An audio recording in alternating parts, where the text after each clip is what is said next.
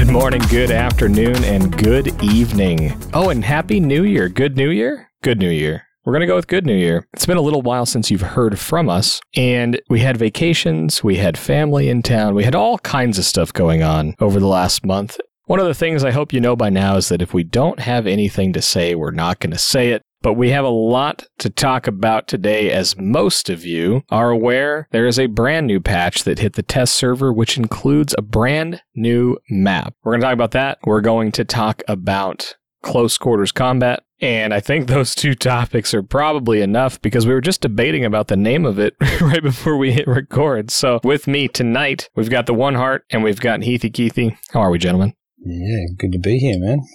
New map. Woo. After playing it for like three hours straight, I'm loving that map. It's pretty good. I was getting owned, dude, like really bad. Same dude. I got killed two games in a row by this dude named MTP Trigger. Was he on your team? Yeah, he was. Oh, he no. was. Was it C4 related? The no, the first one I was lining up a sniper shot with the Winchester and I was just crouch spamming by. and he was crouching by and I hit him.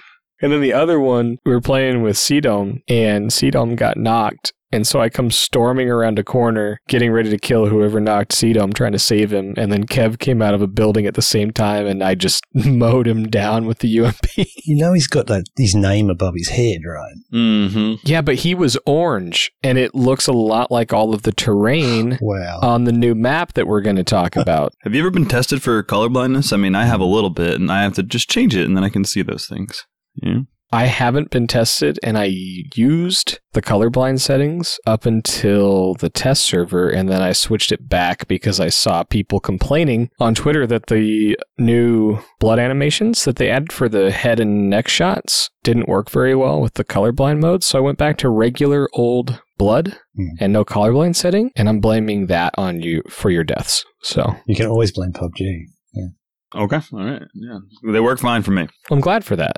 Yeah. But my the best part about it was the second time I was horrified. I was like, "Oh god, I just ruined the whole night. We're going to record a podcast. We're going to play for another 2 hours and he's going to be pissed." But I killed him the second time and he just starts laughing. Like he just like cackled. I didn't even try and get away and get into safety. I just laid there for a while. just let it soak in. Like, man, he really, he's really got it out for me tonight. He's just clicking on anything that moves. So, new map. What's it called? Is it Karakarakan? Karakan? I, yeah, like is it Karakin or K- Karakin? What's a don't- Karakin? I'd say Kraken. Karakaran. Karakaran? It's an island in the sea, so it makes me think that it's this beast coming out of the ocean. Mhm. So Karakin. There's a place in Western Australia with that name. How do you say it there? You know? Yeah, Heath. I don't go to Western Australia. It's like a really long way away from where I am. Hawaii's probably closer. I'm just hearing excuses from the person who should know every single town and province and, and everything that you got going on. Right, I just assume you know every other Australian. Yeah, we're all pals. No, I've, I've never heard of it. I'll have to look it up. Don't ask me to name all the Native American things and get those right. like PA. That's actually a fun one. Getting people to try and say Susquehanna is pretty fun when they read it. But we're getting off topic. This place is supposed to be in what like area of the world? Northern Africa or something? Is that what I saw? Yeah, off the coast of Africa, Northern Africa. Actually, wait. Yeah, it's in the notes. Northern Africa, yeah. Not giving away any secrets. Oh, yeah. So I think before we like dive into the notes here, like we all jumped in and we all at least got a drop or two. Kevin, and I got a couple hours in actually. I kind of just want like your initial thoughts. Like Kev was like, "I'm all about it." Heath, what did you think? You you just got a couple games in. Yeah, I don't want to sum it up in like one sentence, like I'm all about it, but I'm going to loop back to saying exactly that. Like it's pretty sweet. I did notice immediately that there's no vehicles, or am I wrong? There's not even really any roads. There's just Yeah. places to go walk. I don't know. It feels like a missed opportunity for a dirt bike or a quad bike, like a real off road sort of motorbike. Anyway, getting way ahead of myself on like the sparseness of it. Like it leaves it open to the kind of sniper fights, although it's close quarters. And it actually reminded me a lot of um, Cuisine Royale. Either of you played that? No. I, I know of it. It's pretty funny. They've got like a deserty Miramar sort of map, but it's more like Karakarakan. On Cuisine Royale? Yeah, it's very similar. Like with the sparseness of where the buildings are. You're not like battling people with cupcakes? Like, I don't understand. No, they have real guns, but they use like pots for helmets and stuff. It's very weird. It's very weird. Yeah, it's it's just it's a goofy game. It looks janky, but at the same time, like I watched Wacky Jackie play it just because he he really wanted to do something like goofy and fun. He had a ton of fun playing it. It still had like a Scar L, and it has like all these weird extra. I don't know if they're like enchantments or what. There was some weird stuff going on for sure. That game has a lot of different ideas in there. I don't know if they're supposed to really go together. They're just kind of shoved in there, but it looks fun. It's fun and it's fun and dumb, but to to answer the question, like, yeah, it's this is going to be a breath of fresh air with the OC servers. I think I better double check this that we're only going to get it in random map. I don't think we're going to get the featured map like the like you guys are. Yeah, it goes straight to random for you, and we have Mm. we have a decent possibility of it going into that if either server gets kind of or either pool kind of gets messed up there. I think they, they said there's a good chance we get put in. Yeah, right. I just predict people we're gonna are going to leave like Erangel Miramar games because they want to play the new map. If that happens Mm. here, and and vice versa, right? Like there's you know you always see people that are like we just want to play Erangel. You have that camp, right? You have the camp that loves Sanhok. You have the camp that says why are we removing Vikendi and we should remove Sanhok, and you're like that's never gonna happen. Then people are like remove Miramar, and it's like I don't know. That's a good question. Also, they're gonna end up taking Vikendi out. Yeah. Well, should we clarify that? Because I've seen people freaking right out about Vikendi being deleted. Yeah, they said they're going to remove it for the season and then revamp it somehow, but it's not gone forever. Without knowing more, I'm guessing they're gonna remove some of those really close and cluttered compounds so that you have a little more few and far between, forces more actual compound pushing instead of, you know, we're just gonna snipe at each other from windows and compounds that are only 100 meters away. Is Vikendi a 4x4? It's a 6 by 6 Six by six. Yeah. If it was me, just playing this new map, the speed was so fast. There was a point where we are like, we have 15 minutes till we think we're going to start recording. We can get another game in because it seems like you get to like phase three or four and there's 10 alive. The games are fast. And so for me, it feels like this two by two is going to be such fast paced action that over time, as this map gets rotated in, it's going to make Miramar feel like an eternity. It would have made, it's going to make Erangel and Vikendi feel like an eternity. That's my biggest question is what does this do to the overall meta, especially in the regions where it's random map only? Because you're going to get this map and play 12 minutes, and then you're going to get a Miramar and play 30 if you make it to the end game. Yeah. Are they, are they cutting their own legs off here? You think? If we get a taste for this blood, are we going to not want to go back to the old milk? I doubt it. I love my old school 8x8 games. I still like them more than the other maps. I mean, I love Vikendi. Vikendi's super fun. I'm a little sad that we won't play it too often. Definitely going to cook up some Vikendi custom games. So we'll at least see that on Fridays. But I mean, past that, I guess it makes sense to take it out because the question was always, you know, will this be viable for competitive? Um, at least that's what I had always heard for it. Aside from performance issues, just there's so many compound that's a little too much.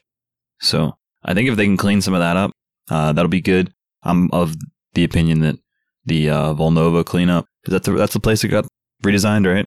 Yeah, it's got the big one, yeah. Yeah, I, I'm I'm of the opinion that was correct. It saved my game already once when I had to cross that bridge and I just flew straight through the town at full speed instead of like slowly winding through. That is a great ambush now. Like, because before it was a great ambush, but no one went through it. You know what I mean? Like, it would have been great if anyone was dumb enough to go through the middle of it, like through that chicane. Exactly. Yeah. And now it's just got a slight dip in the road where they've got to go just turn a little bit, and that's just the second you start shooting. It's right when they've just got the wheel turned. It's so good. Yeah. Slam down a few um few spike strips. Those have been really funny. Mm. People get pretty angry when they get spike stripped. I I find that to be really amusing. Like you, do you get angry? I haven't I haven't gotten hit yet. Really? It's one of the most terrifying and maddening things because you're like, there's no way they put a spike strip there. And then you realize you're spinning out and you have to deal with a team that's waiting for you. I played with Basic and his he was playing with his son. Someone was not too happy on PUBG report.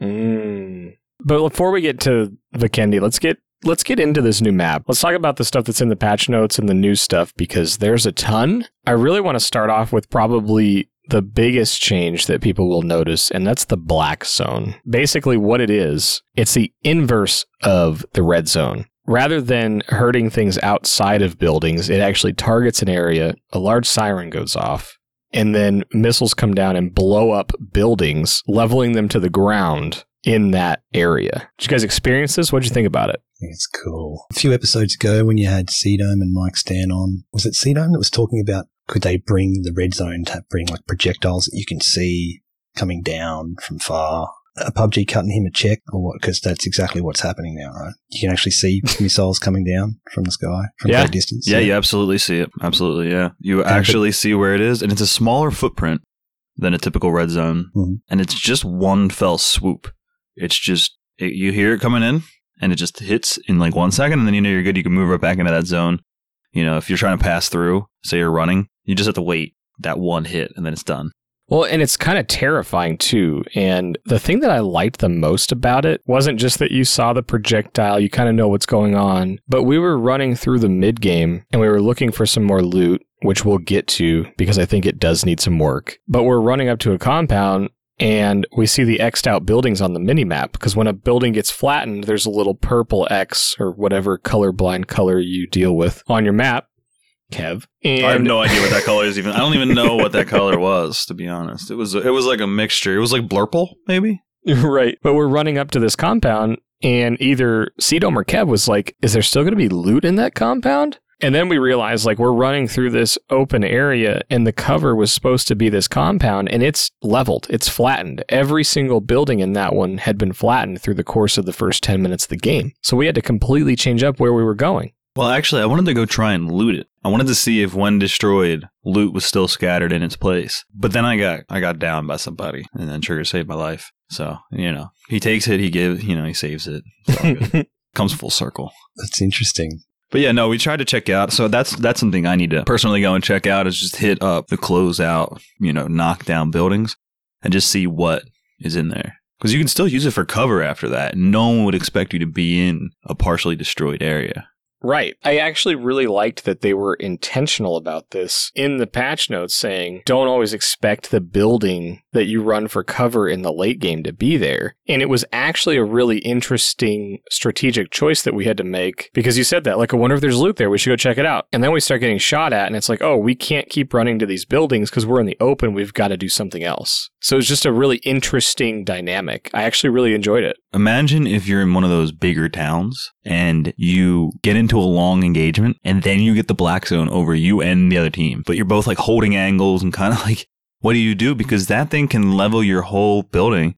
I haven't gone into a town after and seen like a fully leveled skyscraper, but I know it can happen. You know, imagine just sitting there and like just kind of crapping yourself. Like, dude, am I going to get blown up by this while I'm trying to fight this other team? Like, that would be hilarious and annoying at the same time, right? Like, it wouldn't be too annoying because the games are shorter. Are you safe on the street? Like if you just jump out the window, are you guaranteed not to get bombed? I don't know. That's a good question. Like, can you get hit by debris or does the debris like just fall through you? Is there debris or does it just kind of like explode and disappear? What do you think about the siren? Like PUBG's got the trolliest loud sounds. I hate the siren, dude. We just got on top of taking care of this, the loud sounds, I feel.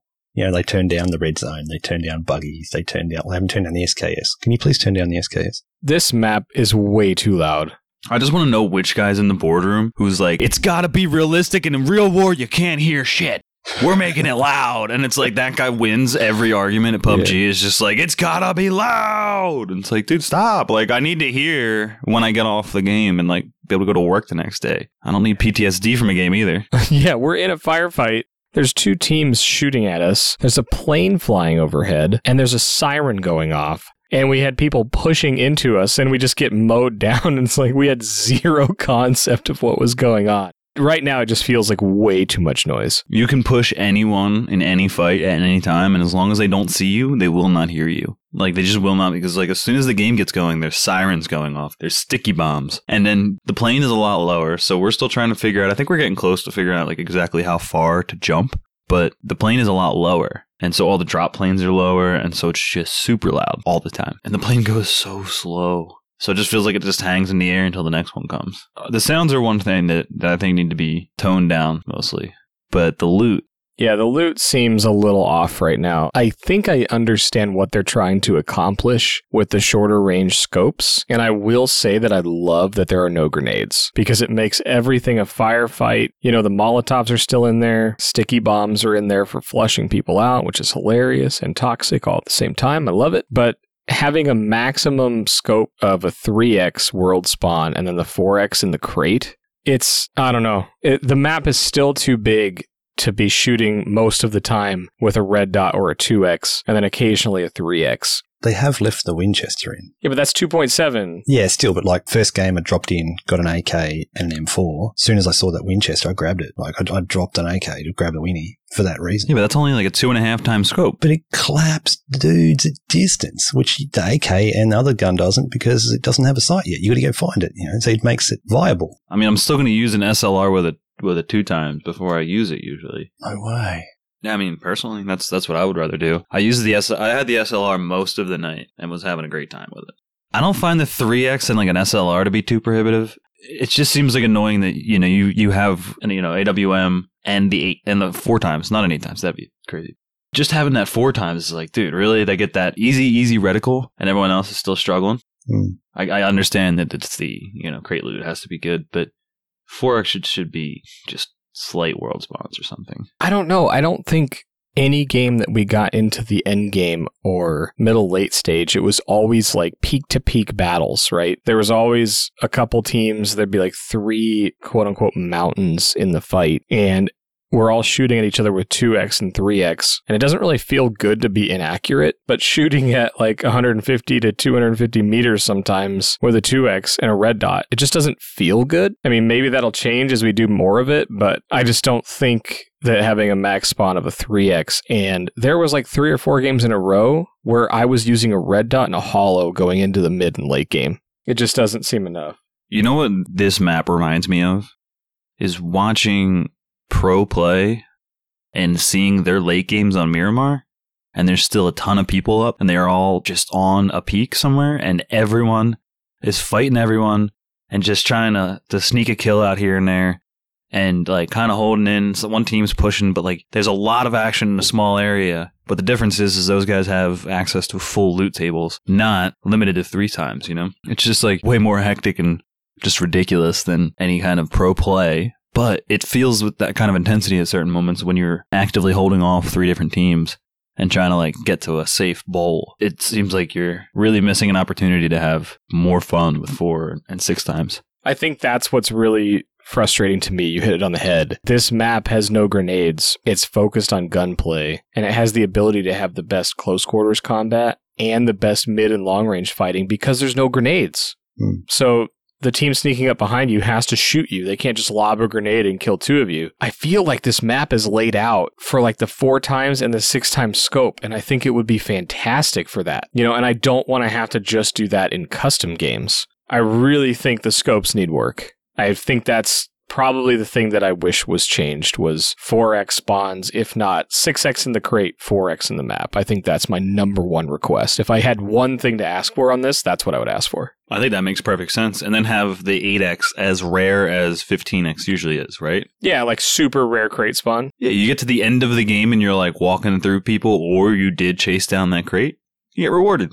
The end of the game should be, at least, pretty geared with a good scope. I agree. Yeah, and it just feels like the crates right now are so OP that it's going to make everyone chasing crates, which isn't always the fun way to play. But when you've got a level 3 helm and everyone's got 2x scopes, and if you get a 4x out of it, it's insane. Where on the other maps, an 8x isn't that big of an advantage over a 6x. But the 4x scope compared to the 2 and 3, it's been around so long that I think most of the player base is really comfortable with the 4x. So certainly we can all get used to the 2x, the 3x, and whatever else is thrown at us, but the 4x is probably one of the most comfortable scopes for the entire player base. I agree. You mentioned that people have to chain, like chase uh, crates, right? But they are also there's also something else you need to chase because the loot distribution seemed pretty obvious to us, and it's that you have to get the sticky bombs, Mm-hmm. and you have to go to the domes that lead down into the underground bunkers. And I don't know if we really mentioned that too much. No, do you want to explain the sticky bombs for anyone who doesn't know yet? So sticky bombs can now on this map blow up walls. Not any wall indiscriminately, but like there's very obvious signs that this wall can get blown up. You know, it looks like cheap construction compared to the you know the better walls that they have. You just throw it on there, it goes off by itself. Does it make a sound before it goes off? Little Nokia ringer. That's so good. Can you do it with your mouth? you didn't throw one of these? Yeah, I did. I just want to hear Kevin make the sound. No, no, no. Mike's just gonna edit that in. Oh, that's so much work to find that. Just a little. No, it's not actually. It's so easy. I'll record it tomorrow. All right, so we got someone to do it. But anyway, so it blows through these these kind of uh, soft walls or whatever you want to call them. Soft walls, I guess, would be a Rainbow Six term for something you could shoot through. We'll get to that. There's something like that in this game now. There's these underground bunkers. There's a whole a couple series of them. Some are better than others, as we found out. You know, almost the hard way. But they're these really intricate underground caves or tunnel systems, and they're really reminiscent of the loot cave on Vikendi. But it's no, you know, there's no crate weapons, but you're going to find the majority of your level 3 scopes down there. You'll find level 3 vests. You'll find DMRs and snipers and tons of loot in general. Just everything seems to be down there. If you go down there, you'll be pretty well kitted to come out and fight anybody. And so you get a lot of people landing right there. Where are these things? Are these these tent domey things? Is that what you're talking about? Yeah. Yep. You, you throw the C4 on the floor? domes with flags on them. There will be domes that you go into, and there's going to be actually a pile of rubble over where you would typically throw throw that C4. And yeah, so you just toss that at the ground, run out of there. Uh, you can get fairly close, and if you're too close, you'll get a little bit of damage. Maybe like half health if you're right next to it. And it is worth noting that some of the domes have piles of rocks in the same place that some of them have the flat, like clearly designated as weak wall points or weak points in the floor. That's what I just said. The ones that, oh, is that what you were talking about? Uh huh. Yeah. And those ones won't have a flag on top of them. Oh, the, f- okay, got it. So there's a little tiny, like, you know, Sherpa looking flag over the top. And then there's also the pile of rubble. And it was funny because we went to open one and, you know, you're like, I got it. We run in there, you toss it, we're both just standing there and we're like, this isn't going to work. and just nothing happened. And we're just like, oh, I guess we keep moving. And that was all, oh, that was the game we found no scopes. It was. Yeah, that was a good one. It was really fun. So yeah, but the sticky bombs I think are I think they're really nice. You know, they're really loud. Again, I'm going back to the sound. Everything's super loud on this map. And when these things blow up and you're nearby, they're they're noisy. They're more reasonable when you're, you know, 30 to 50 meters away and you hear a team like breaching into one of these tunnels or breaching into a building. There are some buildings that can only be breached by these sticky bombs. So know that that there's points on the map, notably the large compound on the northeastern coast, the big square there with some crates outside. There's like no loot on the crates, and then that building is only breachable by sticky grenades. and it didn't have a whole lot going on. So I think the loot needs work overall, but these sticky bombs are nice. They have, what is it? Three or four second delay. Then you hear the little Nokia ringtone, and then they blow up and breach. And like, if, if if I were to throw one, you would hear it attach to the surface that it landed on, and then you would also hear the the sound go off. More than enough time to get away from lethal damage. The way you say Nokia is triggering me. It's Nokia. No, it is not. Yeah, that's how we do it. Nokia. Nokia. Yeah, it's like I don't I don't have that kind of car. Nokia. I think the best part about the sticky bombs is that in the absence of frag grenades, they are going to be the most interesting thing to watch people use them in combat because they can actually block off a push or a peek for that six seconds plus however long it takes someone to move. For example, there was a couple times where I was fighting someone on a rock or a bigger, you know, cliff or something like that, and I would throw the sticky grenade or the sticky bomb off to the left side of it, which would force them to peek left, which is not the norm for most people. Most people like to peek right. So I would throw the sticky bomb to their right, my left, forcing them to have one side to peek for the next eight seconds. And it either allowed me to rotate or it allowed me to peek the only side that they can peek during that time. So I actually found it more useful in combat situations than it was unique blowing up and breaching buildings. You know, I never breached a building to get to somebody. I haven't done that yet. But in combat around rocks, it was actually super useful. Have you found the loot on rooftops? Because I tried to drop rooftops, just solely tried to do that. Well, you know, first first games just to see how it was, and noticed that like the higher level rooftops didn't seem to have anything. You had to kind of land on the lower ones. But even then, I didn't find much. But I only played like four games. What What was your experience? On the one stories, I found that most rooftops had one or two loot spawns available. Not that there was stuff there, you know, mostly I found machetes. Yep, same. But it seems like those one stories would have like one or two available loot spawns. I think it's kind of a risk reward. You know, you might get a gun there, but you also might get destroyed by the person who went in the house. I don't know. I saw that it was mostly machetes. It was actually one of the things that uh, Wacky Jackie put in his like kind of recap for the day of like mostly positives, and then like, hey, there's it's too loud. You know, the loot needs to be distributed a little more fairly. Uh, I think he asked for more scopes and said, you know, the rooftop loot needs to not be machetes. That's funny. That that's what we noticed too. I thought I was just really unlucky, but yeah, Nokia, No Kia. Nokia. Those are the kind of two big things with the map, right? The black zone and the sticky bombs are the new things. Well, the underground tunnels too. Pretty cool. Well, but there's been underground tunnel. I think they're really cool. I don't want to move off that. I'm just saying that of the new things, You could like actually take it into zone. They're fr- they're fairly linear through the map, and they go a long way. They go like half of one of the kilometers. yeah. And I think over time, as people discover them and figure out the routes, I think there'll actually be a lot more combat down there. However, it's really easy to hold people out of those domes if you're in. Right, like pushing into them is brutal because you push in, and in a lot of them, it's like a little spiral staircase, and then there's two ramps going down into the tunnel. It's kind of easy to hold. So I'm I'm really curious to see if there's a lot of combat down there or if it's like, "Oh, that team got the tunnel. We're out of here." It was really almost impossible to push down when I tried it earlier. Um, I think this was right before you had gotten on, actually. And I think Cedome ran down there was someone just waiting for him. I start moving down, and this guy just basically saw my legs first, shot me a little bit, and then he backed up because even when I, like, I almost saw him when I crouched, and he just backed up, and the further I came, like, he was just shooting my legs out. So it's like not very, like, gradual going down that tunnel, and it's very tight with like a low roof. So it creates no opportunity for the person rushing down to do much to take that out. And that's not a that's not a fault. Like tunnels should be claustrophobic. I like that. It's gonna make you question whether or not you push and, and how you push. Uh, maybe smoke it out, throw some flashbangs behind it, C4 or whatever, and push down into it and then kind of hold behind some boxes if you know the terrain well enough. Straight pushing on a team that knows you're there, you're gonna die like ten out of ten times. Can you prime C4? Like, can you hold it in your hand and start to chime? No, and you also cannot remote detonate. Can you shoot it? It just you throw it and it goes off within a set amount of time. Didn't try that. That's a good idea, but I doubt it. I do doubt that. I don't know. You can shoot Molotovs out of the air, so you might be able to do C4. What if you could shoot it, but it just it just ruined the Nokia Hmm. and it didn't go off? Like you could you could stop it from working. What is that squeaking? Oh my god, it's birds, man. It's daytime here. There's like birds flying around. I'm I'm watching the like the waveform on the screen. I'm trying to like hold my hands around the microphone to stop the sound. There's nothing I can do. I've insulated the doors. I've got a mattress up against the other door. I thought it was either a dog with a squeaky toy that you were trying to like kick out of your room.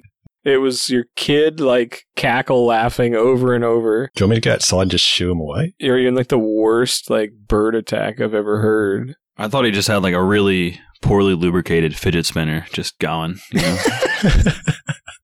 yeah, no, there's a whole like murder of crows or whatever out the front. Do you want me to just go out and just scare them off? a murder of crows, dude. No, it's hilarious. yeah, that's what a, what a group of crows is called. It's called a murder. No, I know. I just that's what I feel like on this map. You know, just a murder of crows and we're rolling around. The point about the priming of the sticky bomb, I really hope that you can't because No, you can't. You just can't. it just yeah, it works. Like the way it is set up right now is it works. I don't want there to be a replacement for the grenade on this map. I would really like to see this map get learned, people get comfortable with it, and then give feedback on whether or not they like the absence of frag grenades. Because we've been doing this in our custom games on Fridays forever now, where we don't have frag grenades. And it's one of the reasons that there's a pretty core group that comes back every week because there are no frag grenades. It forces you to have gunfights. There's no red zone as well. That might have something to do. And there's no red zone. But the lack of frag grenades leads to gun battles, and this game has the best gun mechanics in any game out there. And I'll stand by that. I still love the gun mechanics in this game to this day. And I just don't want that to change. I think the sticky bomb is fine having the detonator the way it is. I really don't want it to be prime because then people are going to hold on to them and use them as grenades. And I just, I would prefer to u- see them used strategically to block off ways to push and for breaching. I, I just, I really like the implementation. So I have two ideas for grenades right now, and one is, and one's for customs. I wish that we could try out grenades, but have no opportunity to prime them. So you have to throw it and let it go off in the typical time, and that's just it. Um, giving you some like maneuverability. You hear one land in real life, and you know this, this isn't a realism game anymore. It never really was. You know, you don't prime a nade like that. Like you do, you're gonna get smacked. I mean, in in real combat, probably do. Someone will probably say, "Oh, I definitely did that," or "I know somebody did." As far as I've ever heard, if you do that in training, someone's gonna you know beat the shit out of you for that because you just don't prime nades. Another interesting thing would just be if it had like possible short fuses, so it was a gamble. Oof. Could you imagine? I don't know if that would be good. I think people would be really pissed if that was the solution. But no, dude. imagine if like one out of a hundred times you just get You mean in game, or you talk about IRL now? Because that would be great if they did that in game. You just blew up for no No. reason. no no. Stop. I've, I've I'm editing this out. This isn't going I've, in. I've switched. I've switched to the game, but like, what if you could have short fuse grenades where it's just like, oh, you know, the malfunction and it just went off early. You'd hate that. There's enough random. Be so mad, yeah, you'd be so pissed. Trigger's just like, this is never gonna air ever. It needs a fact checking as well, doesn't it? Like we don't really know enough about real grenades. I'm sure there's faulty grenades, but I just don't want to have that happen in a top five situation. I'm not claiming I know that grenades do that. I'm only claiming the first part that I've heard from friends who, you know, served and people who've commented on that before, who at least claim to have served. I don't, you know, it's the internet. What do I know? But I'll put it out there that I think the player base is going to like the lack of grenades. And I think this will move us in a direction of not using them. You can still meme somebody and kill them with it, with it. You can still do half damage, but you're not just lethal. And that's the thing. They just made the lethal grenade radius way too big. I forget what patch it was, but said it enough. I found that link enough. And you can see where the radius got bigger, and it's it's just way bigger than it needs to be. You shouldn't you just shouldn't full die. I, I don't think the sticky bomb needs to change. I like the implementation. Leave frag grenades out, and let's revisit frag grenades after people get used to this map for a while. That would be my hope. Just revert their grenade radius, and the grenades are probably fine. What else about this map, though? The Black Zone, I think we all agree that this is going to be an interesting sort of take on what it does. It obviously has some strategic implementations, and the sticky bomb obviously has its purpose, and I'm sure we'll find some other purposes as people keep playing the map. But what else about this map? Anything you guys noticed that was like, ooh, that's cool, or not sure about that? Windows, second story windows are bigger. You don't have to crouch jump through them. You can just jump jump through them. Really? Yeah, I went to crouch jump because it's been on my mission lately to get better at doing stuff every time I play. And crouch jumping is something I haven't really tried up until recently, and now I realise it's not really that hard. You just got to take time to do it. But yeah, I went to crouch jump the window and just flew straight out of the building. It's great. That's cool. I did notice that, like thinking back on it, that the windows were bigger, but I didn't even think about jumping out of them. I just went to my default vault key and threw myself out there. Yeah, we're to have a little vault. And to answer your question, there is the semi-permeable walls now, right? So the, the drywall that you can shoot through, or Gyprock, as we'd say in Australia. Right, that's cool. I didn't even test that. I mean, almost all of my battles were done on the ground, I would say. And for the most part, I think it was in the hills. I'm excited to get into some close quarters combat within these buildings. I'm sure you'll shoot Kevin through a wall probably after we finish recording. you know it. It, it was honestly like I was like, oh gosh, I just ruined everything. it was so bad. I love how you felt no guilt after the first time you killed him, though. The first time he strafed into my line of fire. His fault. The second time I absolutely murdered him in cold blood. so for me though, I really wish I don't maybe I don't wish.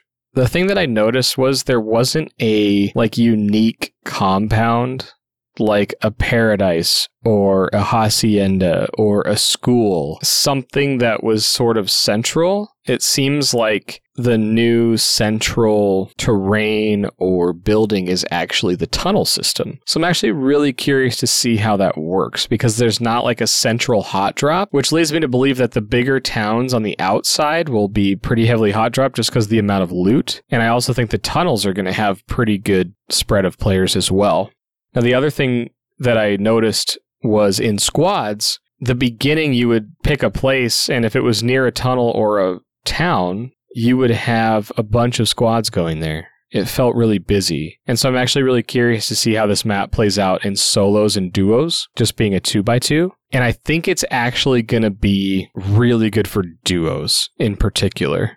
I think solos is going to be disgusting. Like In the tunnels. in the tunnel. Oh, it's going to be it's to be gross. It's I mean, it's probably to be fun. If you get in there and you you get entrenched, like I'm to have a hard time not getting mad and talking smack on somebody who just like you know hides down there and just waits and preys on everybody. But at this little rat, yeah. But at the same time, it's going to be hilarious when you do it yourself. like you know it is. You know you're going to be like, "Man, I'm a real a real bastard for this, but I'm going to keep doing it. It's fun, you know." well, it's, there's loot down there, man. Yeah. Now, one of the coolest tunnels, one of the best parts of the discovery, and the discovery part's important because maybe that's why the loot is so balanced towards that, was getting into the one uh, tunnel system with the octopus on it that had the water to swim under and through, and there was loot all over the ground there too. On the south side of the map, right? I guess. I mean, there's a couple entrances to it, I think, and then I think they all have an octopus on it. Like each tunnel system has an identifier, and I just haven't paid attention to the other ones, but the octopus stood out because there was water at the bottom, and that made sense. But I just thought that was really cool that you swim from one side to the other, and if you're, you know, Cedum, you take damage because you took too long to go through there. But there's loot all around. I mean, there's no way you could loot all of it and get across. You kind of have to pick a side or go down the middle. Take a little look see, get over there, catch your breath, go back and pick up what you need. Or just try and gobble it all up, like Cedum. This is our check to see if Cedum listens without us telling him he's on the show. So where where we're talking about is on the uh, middle of the south side of the island. There's a town called Al Hayek, and then just northeast of that, it's those bunkers that lead into this little water cavern. And you have to run through the first chamber that has loot, and then there's an offshoot tunnel and then you'll go down and you'll see water and that's where you have to go into that water and then you see the loot underwater all along that cavern. So kind of cool. And it's you're right. I think the exploration factor is going to be a key on this map because normally i probably wouldn't have gone underwater in that cavern unless i was like hmm i wonder where this thing goes. And oh here's loot. I do find it funny that the loot cave was effectively nerfed, and it's still a very valuable place to go. You know, we can't argue that. But they take out, you know, one of the strongest hidden gems that they put into the game and, you know, kind of kind of nerfed it. And then they're like, but also, here's some tunnels with great A loot. you know, and it's just like, which is it, man? But I also wonder, like, none of these are accessible without the C4. Vikendi won't come back until after this season. When it Right. does come back, are you going to be able to drive your car into it? Because driving a vehicle down the middle of the tunnels was always annoying. If you got hit by a car, it was annoying. If you were trying to drive a car, it was damn near impossible. And the car almost never made it back out unless they went through the other side. And it was just like cars just shouldn't have been able to get down there. So I wonder if C4 was back is in that. That or like I think a good trade for that map if there was like, you know, nades there too. Would be like one C4 can destroy it, or like three grenades have to blow it up, and no vehicle can hit it and just blow it up. Because like, i like it when has a vehicle crashed into a rock and the rock exploded and the vehicle was fine? just just doesn't happen, right? But like C4 should like probably do that, you know? but So- the realism kev Realism. Yeah, come dude. I hope Vikendi comes back as a 4x4 snow map. Cut the outside off. Leave castle, leave villa, you know, leave Goroka, leave the loot cave, and bring C4 on it. In the interest of realism, put airbags in all the cars. Oh. Yo, how funny would that be That if you, be like it didn't blow up because cars don't just like blow up that easy. But what if like you you got like way too much damage or someone shot you enough and the airbags went off and you lost control of the vehicle? Dude, if you hit things straight on, the airbags come out. The airbags pop, dude. Yeah, and then you got to drive with no safety. So then, if you hit anything else, you get extremely damaged. You just damaged. go straight through the windscreen because you don't put your seatbelt on. Hey, how do you know you don't put what your happens if you on? seat swap mid hit and they have realistic body like throwing out the car? animations. That'd be so bad. Just get launched. The airbag idea is actually hilarious, though. It would work. It'd be a good balance. Yeah. It's like random. Like you don't know if the airbag's active or not. You know, like tap a button, tap a button, like punch it down and get out of the vehicle. Get your pistol. We're going way too far. Yeah. That'd be Well, hilarious. always, and, yeah. and like a VR version or something. Maybe that'd be fun. PUBG, but ultra realistic. Although you could never do any of these games without the ridiculous medding. That's The true. meeting. Oh, I'm yeah. gonna pop this. I'm gonna pop this and get back. And like, if a game didn't have a way to med, it was like it'd be the slowest thing ever, and it would not be fun anymore. So I feel like you're baiting me to talk about the thing that we all Oh, we- bet we- that we weren't going to talk about. the, the Voldemort. We're not doing it. I mean, most games have med medding properties. I agree, but saying that having realistic medding and the time it takes to med is Played like five different games this week. You're gonna have to be more specific. mhm. no. Anyway, You fill in the blank. I've been sitting here staring at this picture of the Survivor Pass shakedown, which is the Survivor Pass. And I'll skip forward a bit here, but I can't stop looking at this picture with the four characters holding. I know exactly what you're looking at too, and I'm concerned. yeah, dude, I really want that hat, dude. It's the hat. I've been waiting Yeah. to talk about this slouch hat. I feel like I'm, I'll be a real soldier then. I hate you both. Oh, actually, look, the guy's shit. What you wanted to talk about the cornrows? Yeah, the hairstyle, dude. Come on. That's actually pretty cool. But then they added that super hipster top knot. It's like, oh, come on, come on, get out of here. So I hate listening to podcasts where they tell you to go and watch a movie or look at a picture, right? So we'll describe the picture. So it's just Survivor Pass Shakedown for the title. There's four characters all pointing their weapons kind of forward and out. In the background is the new map with some smoke. And none of them have scopes, which is accurate. None of them have scopes. No one has helmets as normal. We've got the new skin on AWM on the left hand side of the picture. On the right hand side, we've got the Uzi with no scope. SLR looks like it's got new skin as well. And then we've got a girl front and center with a backpack and an RPG hoisted on her shoulder. No. Just no. Cool. All right, we've discussed that. We can move on.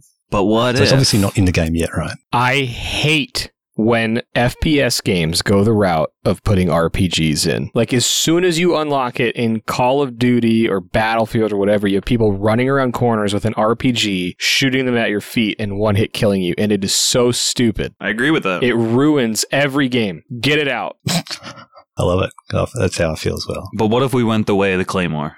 And we decided that it didn't do full damage, and the tube is a one-time use. Claymores can rot in hell too. Get them out. But you just wait. You just said you like the claymores. What? No, you're t- you said sticky. That if you're talking about sticky bomb, I love the sticky bomb. Claymore is the remote. It's the tripwire thing in Call of oh, Duty that you run by that activates My and bad. blows my up. bad. I meant C four. Sorry, I meant I meant I meant C four. I meant C four. Yeah, no claymores are claymores are an actual death of the game. Yeah, C4 is fine. I hate claymores and I hate RPGs. Like, there's people that will argue with me that, oh, you can strategically place them and there's actual strategy involved with placing them the right way. Get out of here. It's an RPG and it's a claymore. Get them out. But what if the RPG did no realism and only did half damage to someone no matter what, and they were really for destroying vehicles? I can get, I can get behind that. Like if it really hurt a vehicle and it used up a gun slot as well, and you only had one shot, like it, that's it's a disadvantage walking around with See, that. now we're getting more reasonable. You, you only have one gun. You get one shot. The tube is inoper- inoperable, so you have to, you know what I mean? Like, if someone wanted to screw you, they could just take the tube away, and your first tube would have to be thrown away. Disappears after you shoot it, and it only does like 60 or 70 damage. How about 70? Because 70 is 71 damage, because 70 is what you can get back from one quick first aid. Someone can reposition and hit you with that and kill you.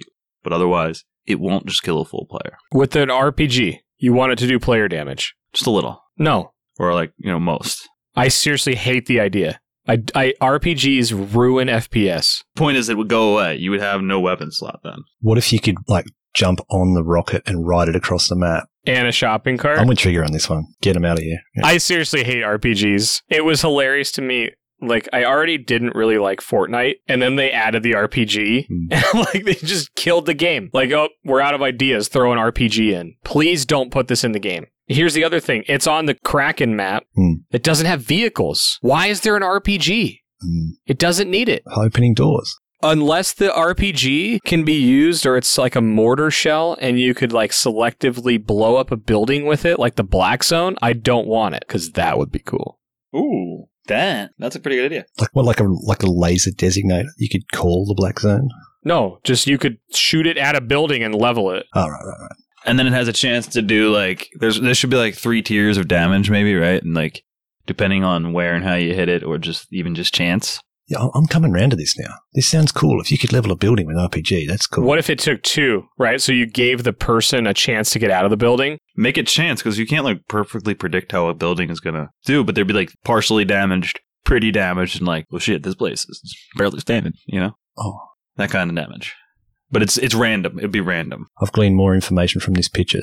So the dude standing next to her with the SLR has a shirt, look what looks to be some sort of Viking tattoo image on the shirt of a of a ship and a kraken, right? Like the sea monster. Yeah. Is that what you're picking up, or am I just reading too deeply into that? i'm not picking up what you're putting putting down there Pookin? Pooking, yeah. No, no, I'm picking up what you're putting down there. But mm, maybe? Yeah, but like the octopus could be seen as a kraken too. Well, yeah. Right. And then you've got that symbol above one of the tunnel doors you were talking about before, that Yeah. kraken octopus.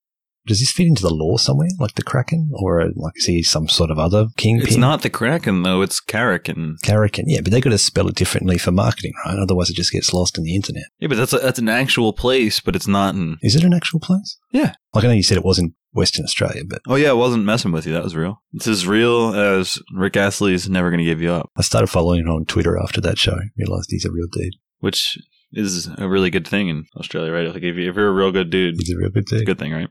Well, the only other thing that really happened that we haven't talked about as a group is the motor glider. So the motor glider went from the labs and is now on live servers on Erangel and Miramar. They are random spawn. You have to now bring gas cans. You have to fuel them up before you can take them off, which personally I think that's a great change, right? Because when they were just fixed spawn at certain locations, they just became these little mini hot drops where everyone would just battle with their fists and then take off. So I like the idea of the random spawn, and I like the idea that you have to loot before you can go fly one. It's a little extra feature to the game that can affect the gameplay like everything else in the game, and it's not oh, I'm going to hot drop towards the glider and try to win the fist fight to take off. I, I mean, that would have just ruined the mid game because so many people were dying right in the beginning. I also agree that that's a pretty damn good change. Both of them. Making it random, increasing the amount of spawns. I think they did double the, the spawn amount, right? I think you're right, yeah. And then, yeah, you have to have gas to even think about it. So it might incentivize you to drop around it and, you know, wait until it renders in and be like, okay, it's there. It is an option. And there's also a vehicle down closer to the house. And so let's loot up, go there, and we'll get in. We'll go find a nice spot to maybe get the actual gear we need for endgame that's further away, get some more gas, gas this thing up, and then fly into the end zone, which would just be super fun. Are you dudes pro flyers now? Like, did you get enough flights on labs to consider yourself a decent pilot? No, no, no. I'm still garbage at it. But I did, I did land on my own in the middle of the road. You have to basically land in the road, in my opinion, or you're gonna have a really hard time taking off again, or even just landing. I got kind of good at it quick, and we, we went loot, uh, yeah, loot box chasing. on Erangel or on Miramar? on Miramar was a bit easier, definitely.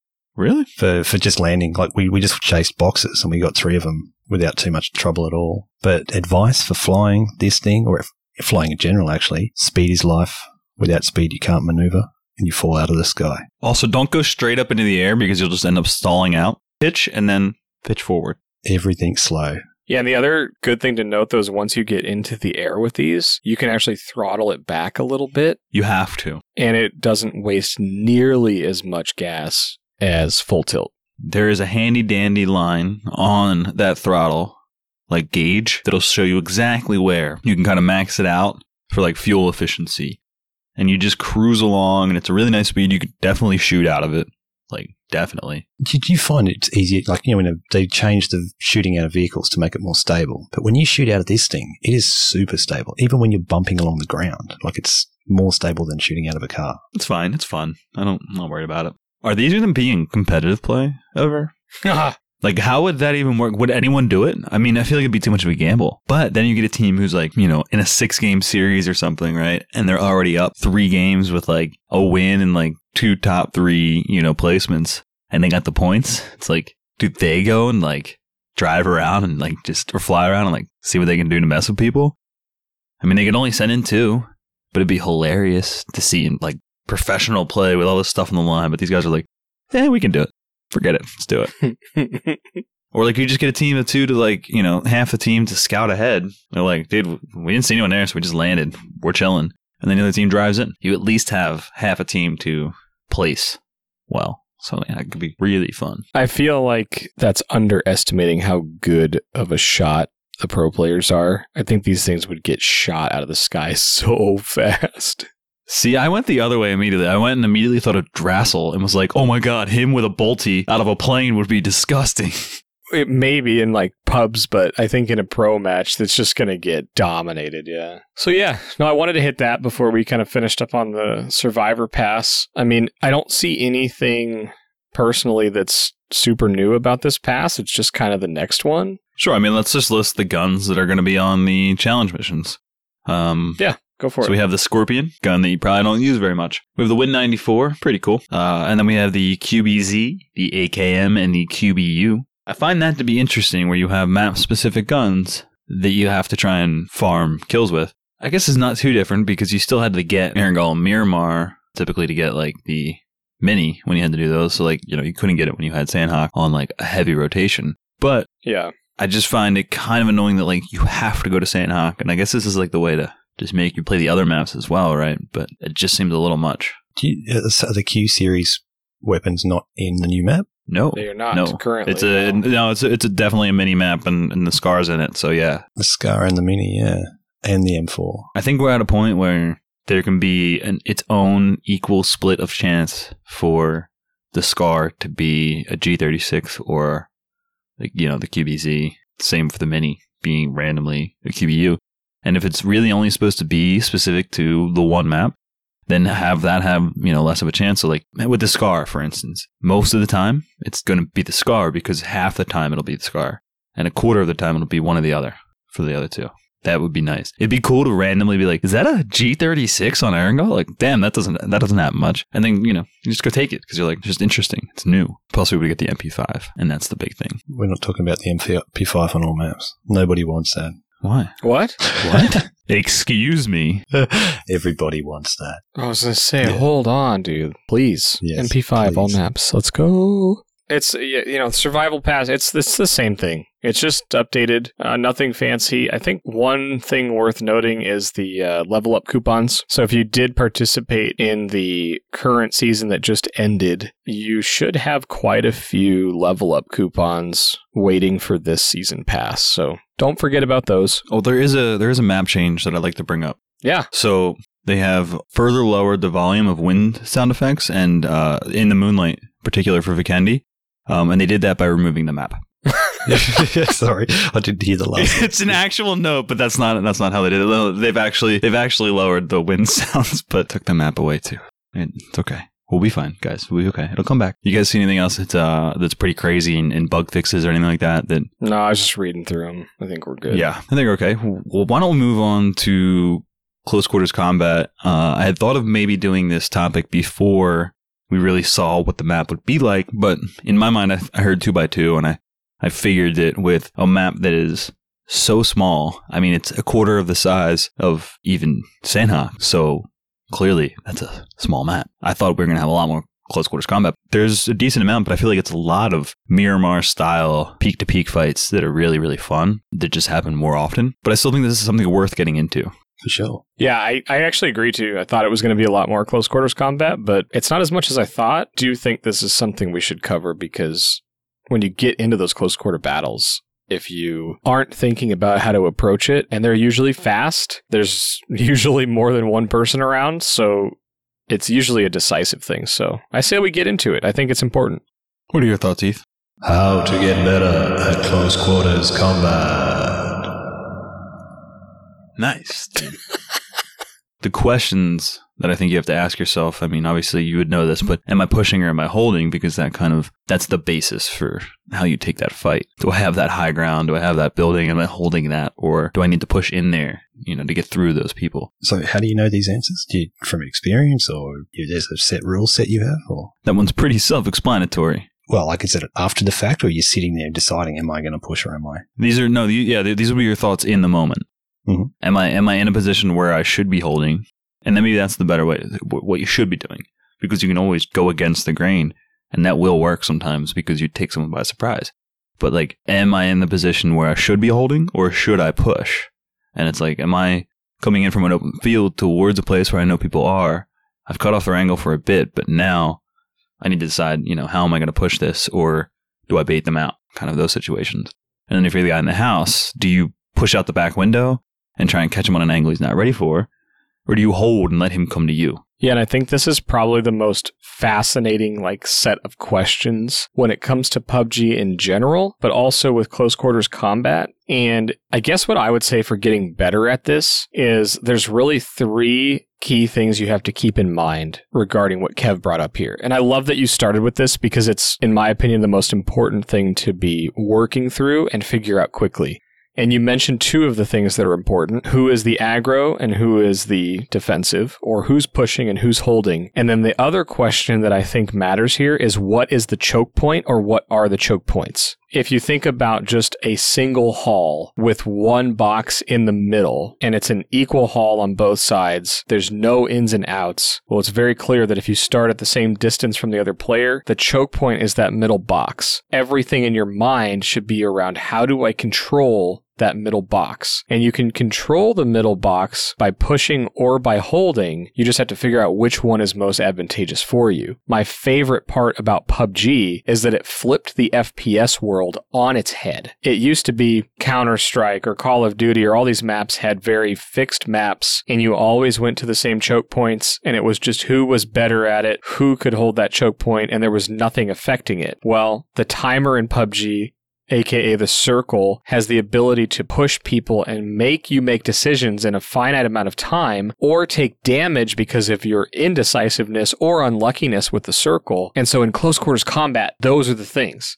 Am I pushing? Am I holding? And what is the choke? Because what, like what you said, what should I be doing? Well, there's humans on both sides of this. So there's times where you know what you should be doing and the other person knows what you should be doing. So you actively choose to not do that, which catches them off guard. Yeah, and I, I guess the in the the most direct form of saying it is like, am I reactive or am I forcing the situation? Am I making things happen or am I responding to them? Yes. And a lot of times, especially with just the way that you're, you know, your ping and all the latency kind of things work, if you know where the player is, it's a good thing to be proactive and push that fight, knowing that when you round that corner and pull and you do a couple of things that we'll talk about in this series is like you're going to actually have the advantage because you're pre-firing into a location where you know someone is. When you don't know, or it's kind of a, a, back and forth. Is there the peeker's advantage, or is there is there strength in having the quiet little corner that they don't know which one you're in? That's basically the basis for this is like what do you do depending on the situation yeah and I, you bring up a really good point there though is that what you said is well maybe you should be more aggressive maybe pre-fire or shoot into a location where you know they are and that's the person pushing and mm-hmm.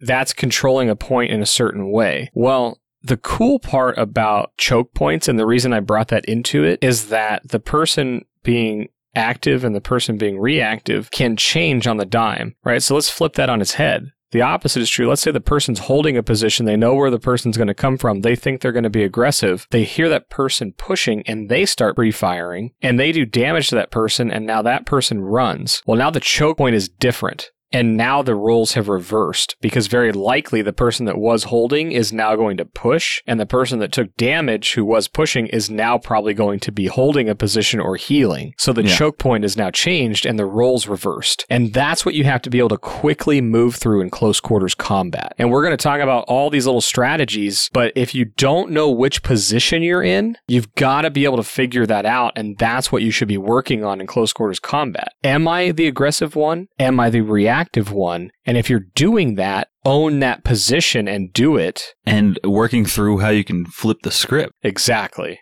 Yeah, like what what is what can happen and what what would I do depending on X thing happening to flip the script. And now I just wanted to pop in and be like maybe we need to give a, something for everyone to work through, including us, so that we're all thinking of kind of the same situation.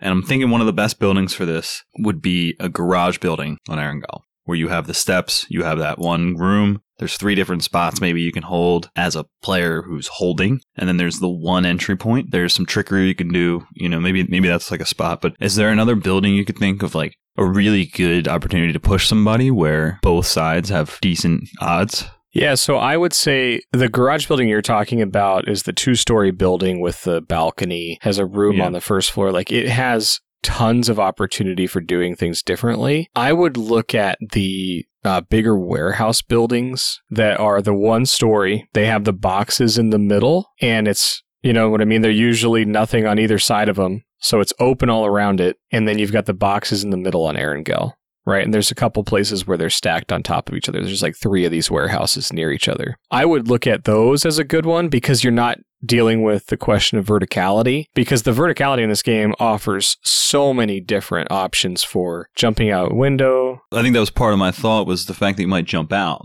And that's a huge thing. And it's a reason, just for a quick example, like why I would break a window when I decide to settle in anywhere is so that I can quickly vault out of a window when someone's pushing me. And now I've pushed them to be the one holding. I know exactly how scared they are and where they are. And now I can push up the steps to them.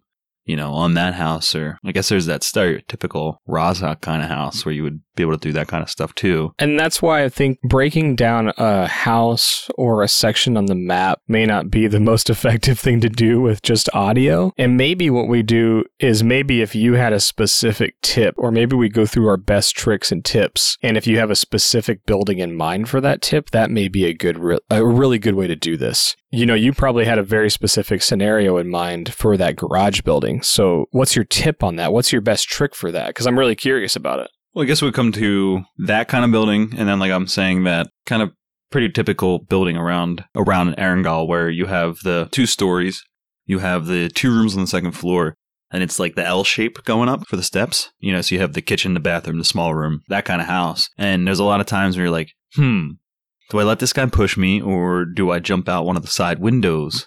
And now that guy's stuck on the stairs as I'm like right on him. Hmm. And depending on the different sound cues that you and the other guy are able to give, you know, how much does he know about me? How much noise can I make so that he can't hear anything? And how much noise are they making so that I can't hear them push? You know, there's a lot of there's a lot of people who can decide to mask their footsteps, you know, because depending on how confident you are, you're going to be making noise. Kevin, I've been using my melee weapons to throw off sound, like to throw my melee out the window so they think I've jumped out. Mm. And like, you know, you don't waste a smoke grenade, which oh, is because of obvious the it was a smoke grenade if you too, do it. right? Yeah. And it's not a shot. It doesn't It's make a a, shot. grenade sound. Wow. yeah. I like that. It just smashes Wow. the window and they assume you've jumped out the window and then stood still when you've landed. So they go running around the building. Yeah. That's some trickery, dude. I like that. You're up to no good. But yeah, so I don't know. So those are the kind of buildings that I feel like I've had more success being more so the person caught off guard. Maybe I'm out there just kind of with a sniper and I'm I'm looking really far and then someone all of a sudden has like crept up on my place and I'm I'm in a solo and then we we're playing that little dance. Those might be the buildings that I've hopped out of. So yeah, I mean so we talked a little bit about like pushing or baiting or pushing or holding the position. Should you bait or force? And then the last is just an idea of having proper ADS or just regular uh, aiming position when you're moving through places. I think this is key. Having your cursor in the right spot is so important. When I watch inexperienced FPS players, they have their head down a lot of the time, especially going up hills, Where, where, where are you meant to have your head when you're going uphill? looking up the hill, right? What? And so obviously it's like what what would happen if someone rounds over the top of that hill? Well, you'd want to shoot them, but if you're looking at grass and that's the center of your screen, you're gonna have an issue. And one of the things that I mean, I remember being a tip, you know, a long, long time ago from Winter, before I was even involved with it,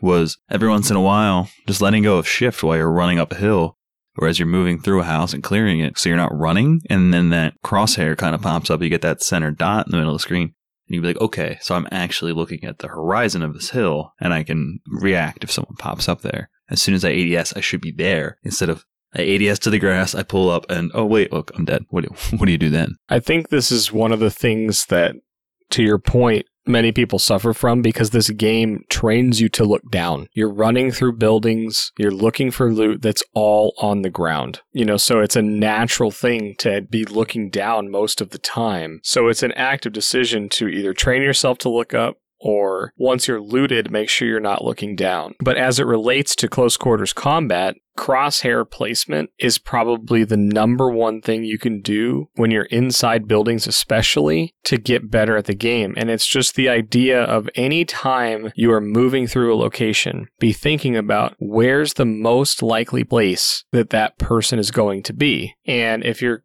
clearing in a room and you're going to strafe in front of that room, you don't put your cursor right in the doorway. You're going to put the cursor where it needs to be so when you strafe into the room, you're looking at the corner where you think they might be. But in that same breath, you can also think about there's so many things you can do in close quarters combat to eliminate the position that the enemy might have against you.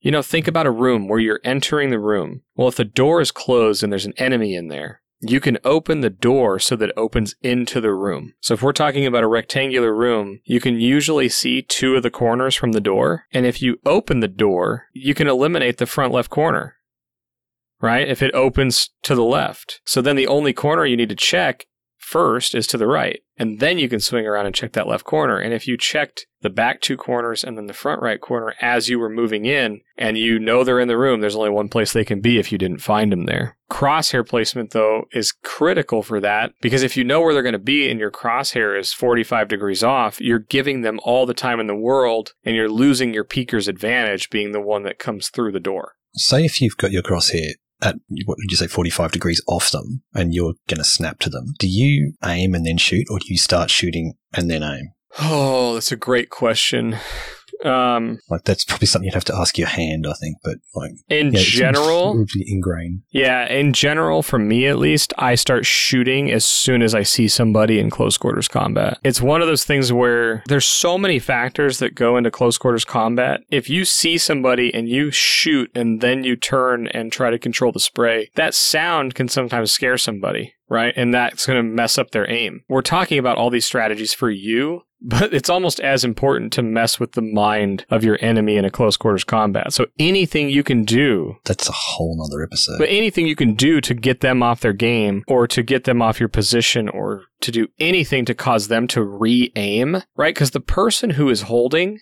that means they're holding an angle. That means they have their cursor mostly fixed on where they think you're going to come from. So if you can do something to make them aim again or move their cursor, that's almost always going to be in your favor as the aggressor, which is why, you know, things like sprinting through a doorway and then aiming and firing the person can be really advantageous because you're forcing the camper to move their mouse. And oftentimes they're going to overcorrect right? Or throwing in a grenade or a flashbang or something first, even if it's fake. You know, throwing a smoke grenade off of a door into a room where you think somebody is, it's going to make them reposition or maybe make a shuffling noise or something so that you get an advantage or you gain a little bit of info that lets you take control of that fight.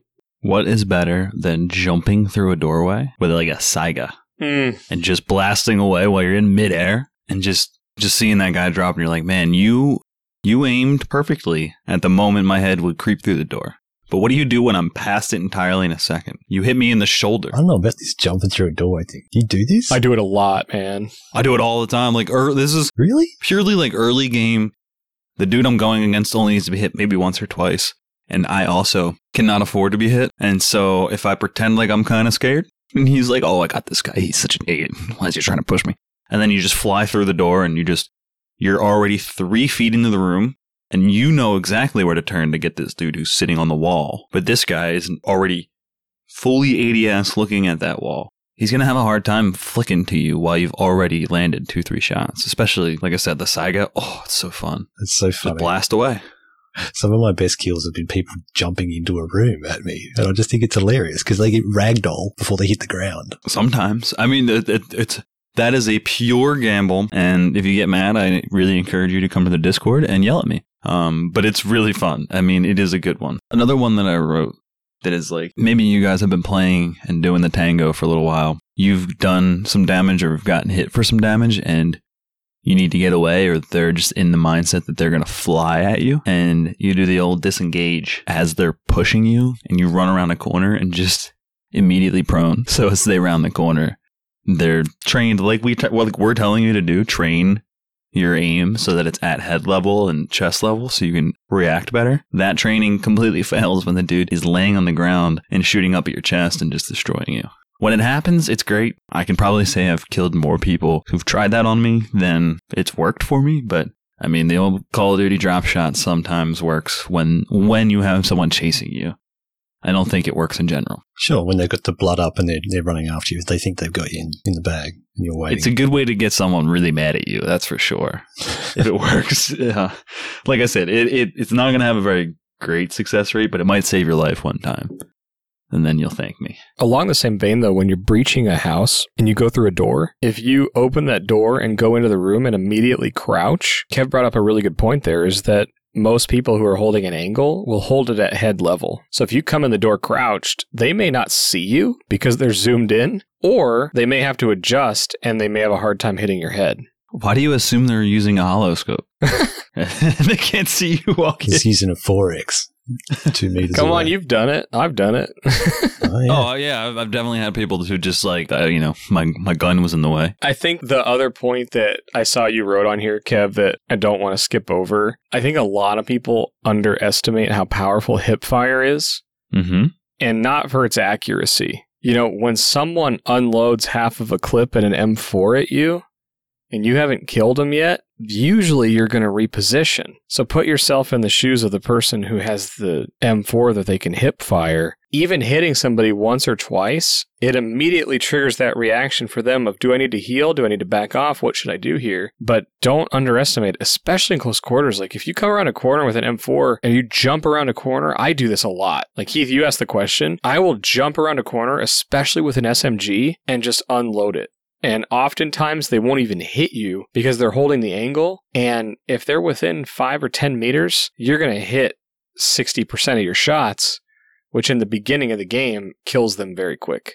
Yeah, I think the jump the jump shotting through doorways is not a reliable thing to do against very well geared players, but it is damn fun to do when you're not too worried about the early game. You guys hip fired with the ump. Like, because ump's not a friend of mine, right? When I feel like it's the cursed weapon for me. But the only time I've had success with it is hip firing at like huge range. Are you talking about soft aim though? Yes, soft aim. Yeah. So yeah, yeah, yeah, your left hand will come up and actually grab the barrel, and your crosshair will get slightly smaller. So that's a term I've learned from a game we won't bring up.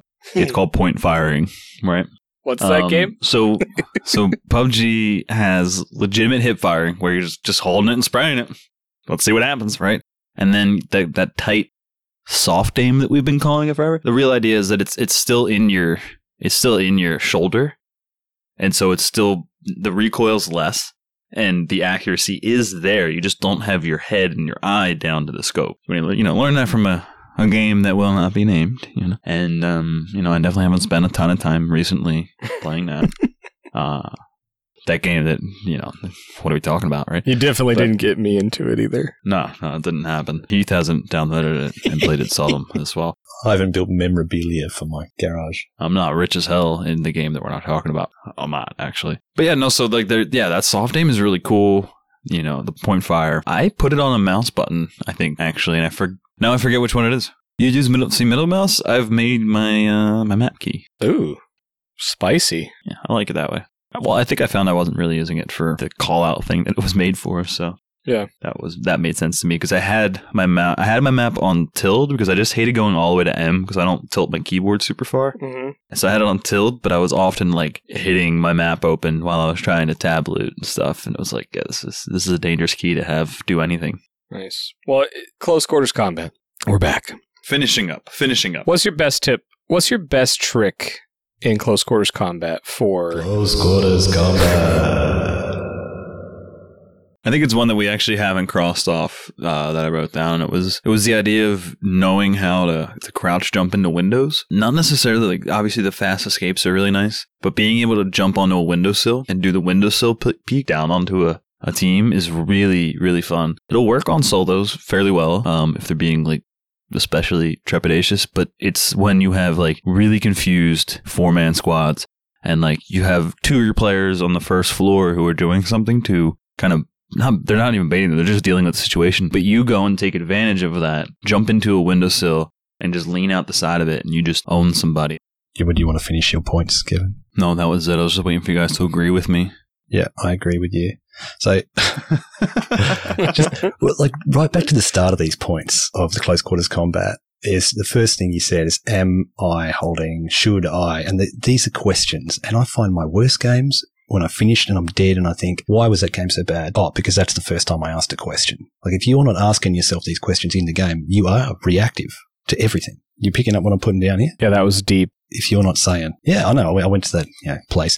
Um, but yeah, if you're not asking the questions, you are reacting to everything and you just get what you're given then rather than make the game what you want. Yeah, and and you got to be asking those questions before you're in the situation. The moment that you see the opportunity for any engagement coming, you have to be like, what can I do to put myself into the power position? What can I do if I lose it, right? Like where am I?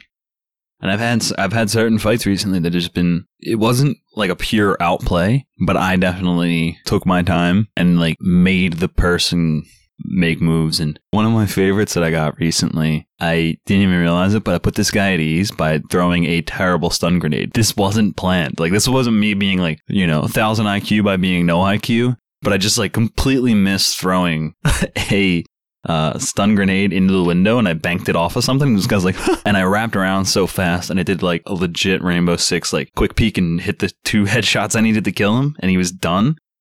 But this guy was clearly like, man, this guy's trash. and then I, you know, was able to reposition on him and, and got him. And I can only imagine that he was just like, what? Yeah. Super fake. I like that same concept of when you when you're not sure what to do, but when all your team's dead and they're all watching you, and you're like, I don't know what to do, and you can, but you've got the time. Just just turn to your team and say, what, do you guys think? And you know, one of them's always going to say, throw a grenade at yourself. Come on, let's get back to the lobby. But it's it's nice to when you're playing on your own, for instance, just pretend you got your team with you and take a second, stop and ask, what would Soup do? What would Jake do? You know, what would, how would these guys approach it? If you don't know, like do something different. Solo squads is a very good way to start learning how to ask those questions because who are you going to talk to at that point, right? You're on your own and you have to like, you have to down somebody and completely reposition. There's a lot of situations in, in big team fights and stuff where it's you and another sniper versus each other and like you guys kind of do like bait shots and stuff. You really can't do that when when they don't have the threat of your other friends kind of making them like be quick too. If four people are going against you or usually it's like you snuck up and you took down one but now you have three people trained on you and it's like you're gonna have to do something make something happen and, and then also just be out and, and move somewhere.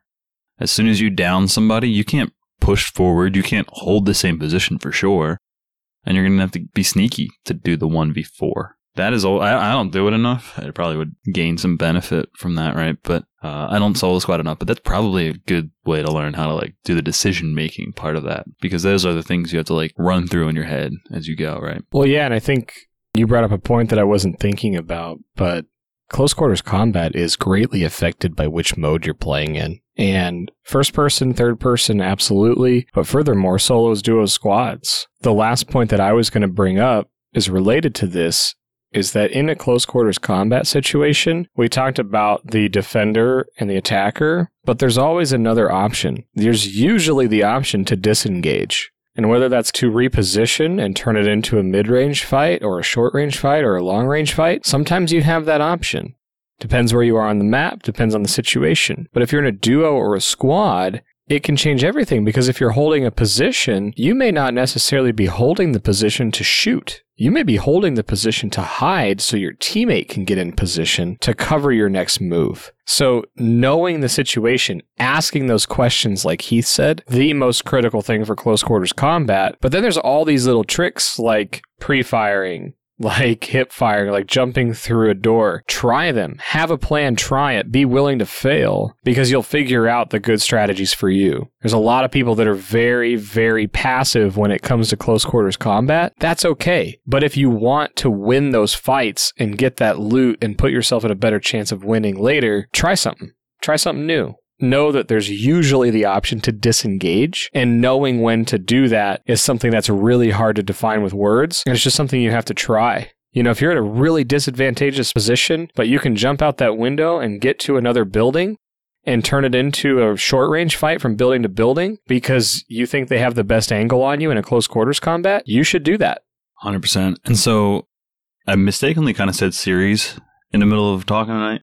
But now I'm thinking that we do need a bit of a series, right? And I think we maybe need a decision making series on on long range engagements, on different types of mid range engagements. Like maybe we do something on those Miramar hill pushes and how you use the sound and what you see. And I mean, we would probably only be helping people in first person because that's very specific to that. But I feel like we could do a couple more options for these like mind because what this turned into was mindsets and then what skills you use based on the knowledge that you're gaining throughout Yeah. the entire engagement. Yeah, I, I think we I think we have an opportunity to kind of explore mindset scenarios and you know how you get off of the back foot and things like that. I like it. It's cool. I've been, you know, trying to work on new skills lately, and one of the, my techniques is to write them down.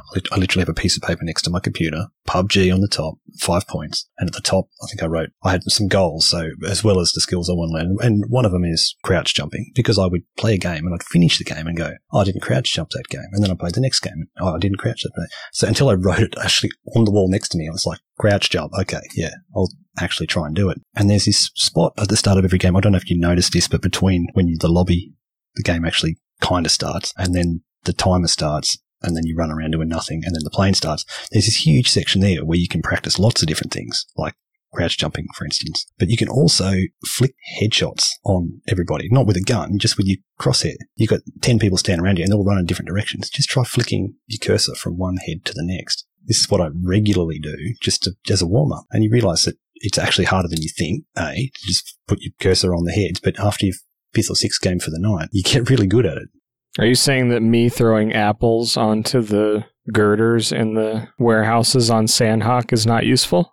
it's not too useful, but like, you know, the old Volnova, I used to drop there all the time before they revamped it. And people would, that I, you know, strangers that I was with would say, I don't want to go there. I don't know the layout. And I'm like, you don't know the layout. It's one of the spots you start before the game starts. Like, what have you been doing? Throwing snowballs at each other. Like, they just, they didn't go and explore the rooms. And I know you guys are guilty of this. That's why you're not speaking. I'm 100% guilty of it. I hate Yeah. you for calling me out. I I knew Volnova very well, and I just didn't think it was a very interesting place. Yeah. I thought it was a, I thought it was kind of just like a player trap. Yeah, it's kind of cool. It's so uh, limiting on how you can get in and out. Sure. It just it just wasn't worth it mid game, and it also occupied an area directly next to a bridge, so it just kind of like rendered another bridge inoperable. I would have been fine if they just moved Volnova Just, just delete it. You'll be right. out of the way of that bridge, Yeah. gave us our mobility, and made that place still freaking nuts. They did remove Volnova. They deleted the map. They deleted the map. That's my joke. Okay, that's mine. and you don't need to go through Volnova anyway because the bridge is invalid because they froze the water. This is something we can do now with the new map, right? Don't waste your spawn time at the beginning. Go and explore cool windows, peaks, corners, rooftops, see what you can climb on. But they gave us rocks to throw, Heath. It's different than snowballs Did and they? apples. Yes. I didn't see that. No, it's just mounds of dirt. Mm-mm-mm. Oh, are they? Rocks don't break like that unless you run into them with your car on Vikendi, which no longer exist. Airbags, people. Airbags. That's a wrap. Yeah, yeah. Kev, take us out, man. yeah, that's pretty much it. You know, we need some airbags. Uh, if we get one thing done through this whole discussion, I had a lot of fun talking about this. The new two x two map is really fun. I'm really excited. I'm waiting for someone to let me know how to say it properly. I enjoy it. I hope that the certain sounds get tweaked. I hope that the loot gets balanced and we get some four time scopes. And I hope you learned a little bit about close quarters combat and mindset. And even if you know about these things, I hope it kind of reminds them, you know, reminds you of why these things are important to think through and then to reflect on after you die or while you're waiting for your friends to finish the fight. There's always an opportunity after a fight to think about what you could have done. So I thought this first mindset thing was cool. And I hope to do it again. With that, I think we're pretty much done here. So, Trigger, where can we find you? You can find me a few days a week on Twitch, twitch.tv forward slash MTB Trigger. You can also find me talking about the game that we very intentionally avoided naming, sort of jokingly. But I started a Tarkov podcast called Exfil. Oop, and you owe him something. What, what, what was I it? forget what the bet was even for, but you. Ten, I think it was 10 lost. fictional points. Yeah. 10 fictional points awarded to Heath. Uh, For saying the word. But I started an Escape from Tarkov podcast with a gentleman named Eric, or as some of you may know him, Ronald Gaming. Uh, that's E X F I L. It's another podcast. You can find it wherever you find this one. And we also do a uh, 4K talk show YouTube. So if you're interested in that, you can find that in the comments. In the comments. You can find that in the show notes as well. But I'm also on Twitter at MTB Trigger as well. Yeah, it was a that's a fun show. I got to go on there. You guys can see my ugly mug on one of those episodes. Uh, hopefully not the last. You got called out for your resting face. Did you see that? No, did someone talk shit? yes, dude. It's on the YouTube Oh. comments. They said I had resting bitch face.